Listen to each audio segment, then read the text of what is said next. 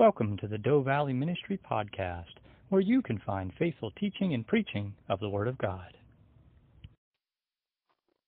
We continue our study of the life of Christ this morning in Mark chapter 6, verse 30 to 34. Mark chapter 6, verse 30 to 34. If you remember here in chapter 6, Jesus was rejected in his hometown. He left there, continued to minister around Galilee, and he sent the 12 out, sent his 12 disciples, 12 apostles out on a quick missionary journey. And while they were gone, uh, Mark flashes back to the beheading of John the Baptist. And now we come to verse 30. Then the apostles gathered to Jesus and told him all things, both what they had done and what they had taught. And he said to them, Come aside by yourselves to a deserted place and rest for a while. For there were many coming and going, and they did not even have time to eat. So they departed to a deserted place in the boat by themselves. But the multitude saw them departing, and many knew him and ran there on foot from all the cities. They arrived before them and came together to him. And Jesus, when he came out, saw a great multitude and was moved with compassion for them, because they were like sheep not having a shepherd. So he began to teach them many things. In our scripture lesson this morning, we see similar things happen as before. And we're really getting to the point now where this is the height of Jesus' ministry. This is really the peak of his popularity as well. And we see the apostles return from their ministry journey, their ministry expedition. They went out together in pairs. And no doubt in the apostles' life it was a very uh, exciting and productive time for them. They had been training with the Master learning from him. And now the master sends them out to do some of their own teaching and healing. And now they have came, came back. Their journey is ended. And as they gather around Jesus, I'm sure they all wanted to talk at once and tell him all about their adventures and their successes. How they healed people. How they cast out demons. How they preached and taught to the crowds and how they saw people's hearts turn in repentance. And I can understand why they'd want to get back, and I can just see them all wanting to talk at once. Because what a wonderful and exciting time in their life it must have been. And what wonderful and exciting stories they must have had. And as we've looked at some of the traits and characteristics of the apostles for the past few months now, we pretty much know what they were like. They were pretty hyper. Some of them, they were impatient. They were excited. They were ready to act, ready to jump out and do something. And so I imagine them all kind of gathering around, kind of all coming in together. And as with most conversational stories, everyone is kind of listening and everyone wants to chime in. And then the stories kind of maybe get a little bit bigger and better as uh, more and more people tell them.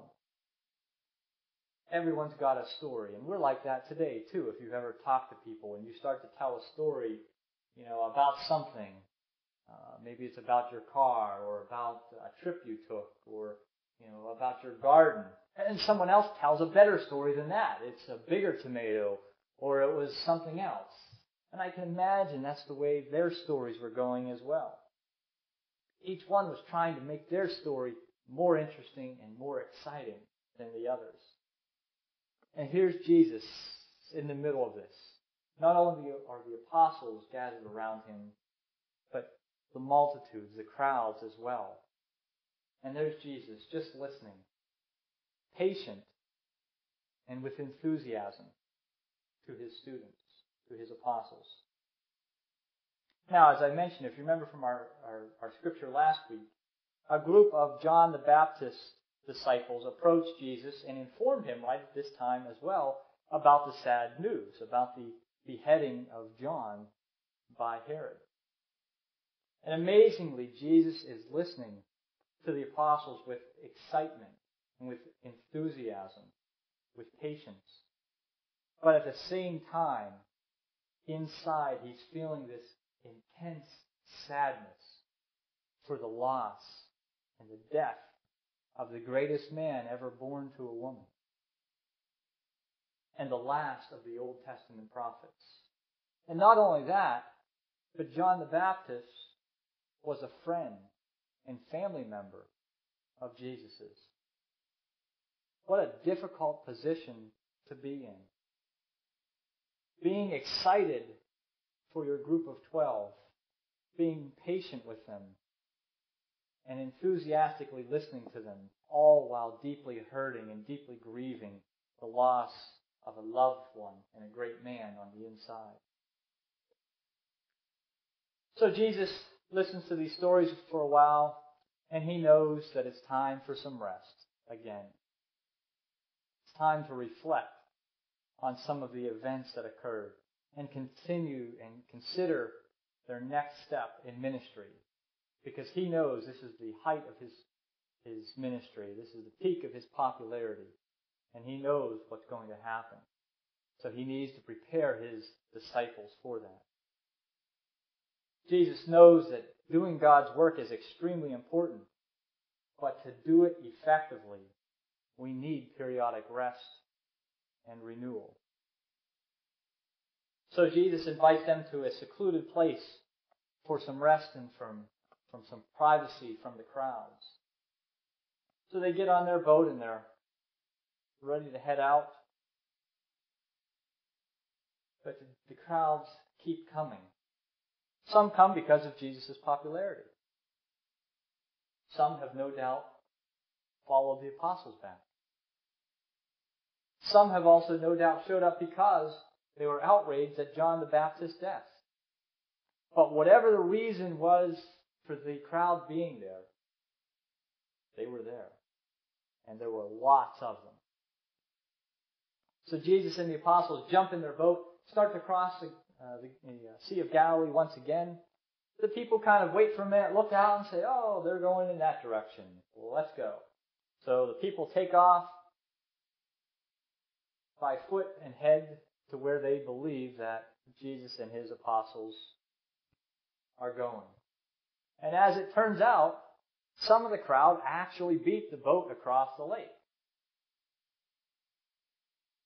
So when Jesus arrives, he gets off the boat, and once again, there's this large crowd on the other side waiting for him. And Jesus shows compassion for the people. He ignores his own tiredness, his own hunger, once again, and he ministers to the crowd. Instead of showing impatience, Jesus welcomes them and ministers to their need. In particular, he teaches them, he heals them, as we've seen. and As we'll get into the scripture next week, he feeds them. That's where the feeding of the 5,000 is what we'll, we'll look at next week. And what a wonderful yet simplistic model of ministry that we see here. Teaching, healing, and feeding. Surely as a church, we can do stuff like this today.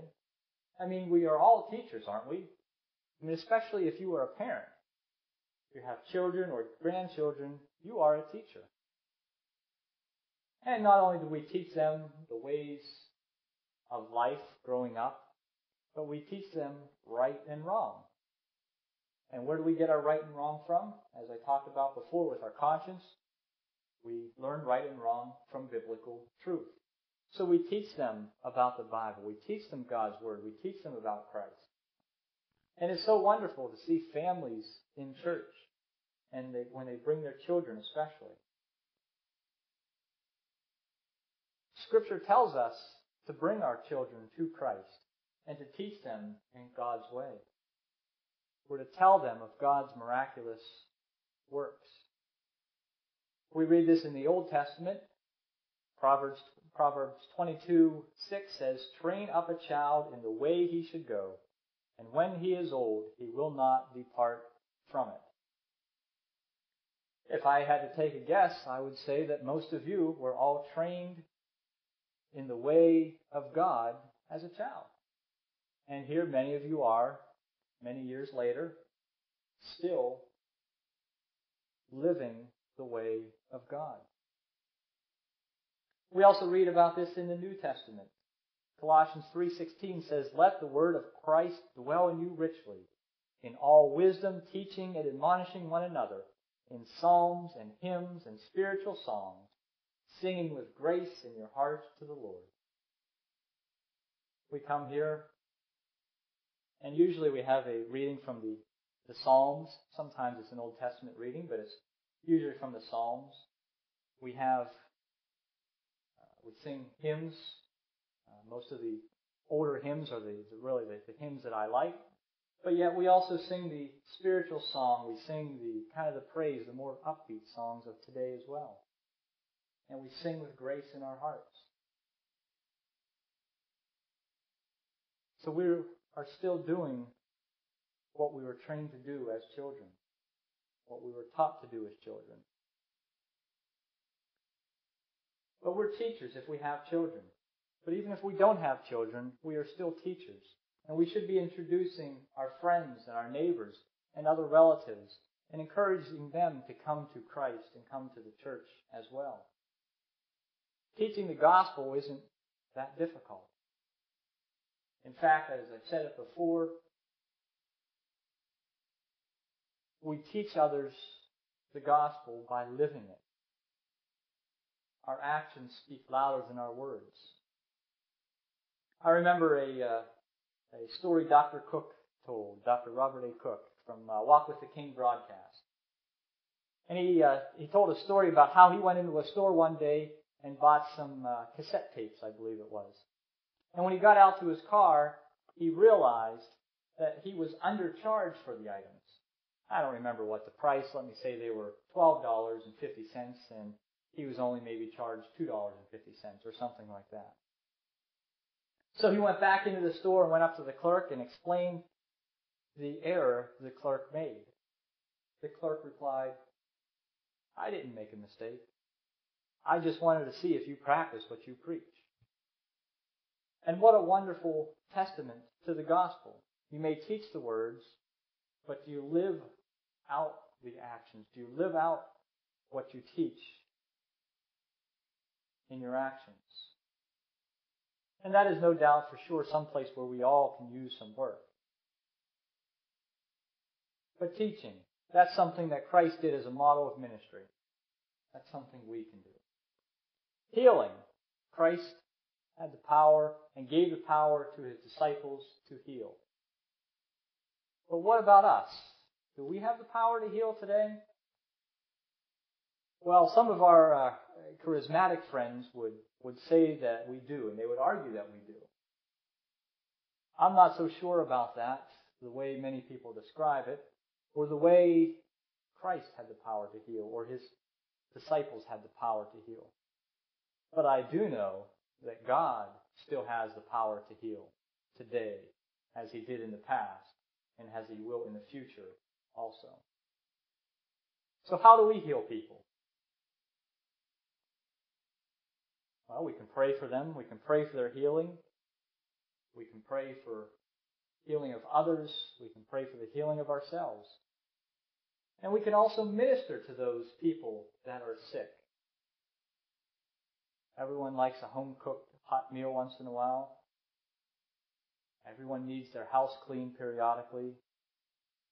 Everyone likes to be visited. Everyone likes to chit chat. Some people like to receive and write letters, cards. Everyone needs some maintenance on their homes. And especially whenever you are ill, chronically ill, or terminally ill, it's very difficult to function in normal everyday life. It's difficult to do the things you have to do. So we as friends, neighbors, relatives, and as Christians can do whatever it is that we can do to help others. And yeah, we may not be able to directly, you know, heal them with any power that we have, but we can pray for their healing and we can help them, minister to them as they heal. And finally, feeding. As we'll see next week, Christ was able to feed 5,000 with just some bread and fish.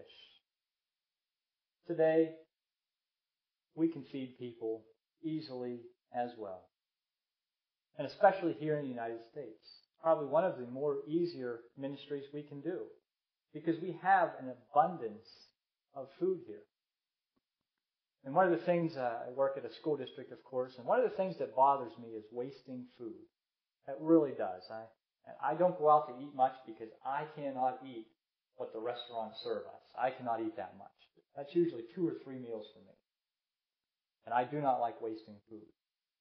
But one of the, one of the things with the, the school district is the students are required to have a certain amount of food, a fruit, a vegetable, a grain. They're required by law to have so much.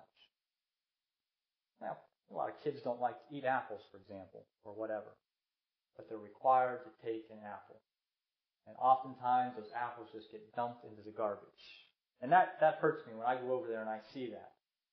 Uh, because the government is forcing them to take that. But yet they're wasting it. And this is one of the easiest ministries that we can do. As I said, we have an abundance of food here in the United States. And not just an abundance of food, but obviously delicious food and a wide variety of food.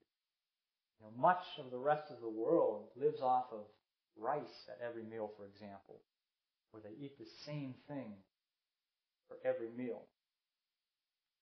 What can we do? Well, we can donate money to these places to feed poor people, or even the around the world, or even local food banks or soup kitchens or whatever. We can volunteer at these places. There are many poor and needy people out there. But there's also people that, that maybe, especially now with the economic situation, are just going through a difficult time. They're not, you know, um, they haven't always been poor. They maybe used to work, but their, their factory closed down, they lost their job or whatever, and, and now they just need a little help. Maybe they just need a meal here or there. Listen to the words of Leviticus 25, chapter 25, verse 35. If one of your brethren becomes poor and falls into poverty among you, then you shall help him like a stranger or sojourner, that he may live with you. What a wonderful thing that would be if we opened our doors to people today. And here they're, they're referring more to other church people, but friends and family. Open your doors to them. Can you imagine if we all lived like that? No one would be hungry. No one would have need. It would all be provided for. It would all be taken care of. This is exactly what Jesus did. He taught, he healed, and he fed. Isn't that what we ought to do too? Now, don't get me wrong. I'm not saying that's what we need to do for our salvation. That's not at all the case. Jesus took care of that. I'm simply saying that if we tr- truly serve Christ, we would want to do what he did. And that's what we can do. Now I know that this is a busy world and busy times in all of our lives. I know that we're tired oftentimes. We get worn out. And it seems like when someone maybe interrupts your schedule,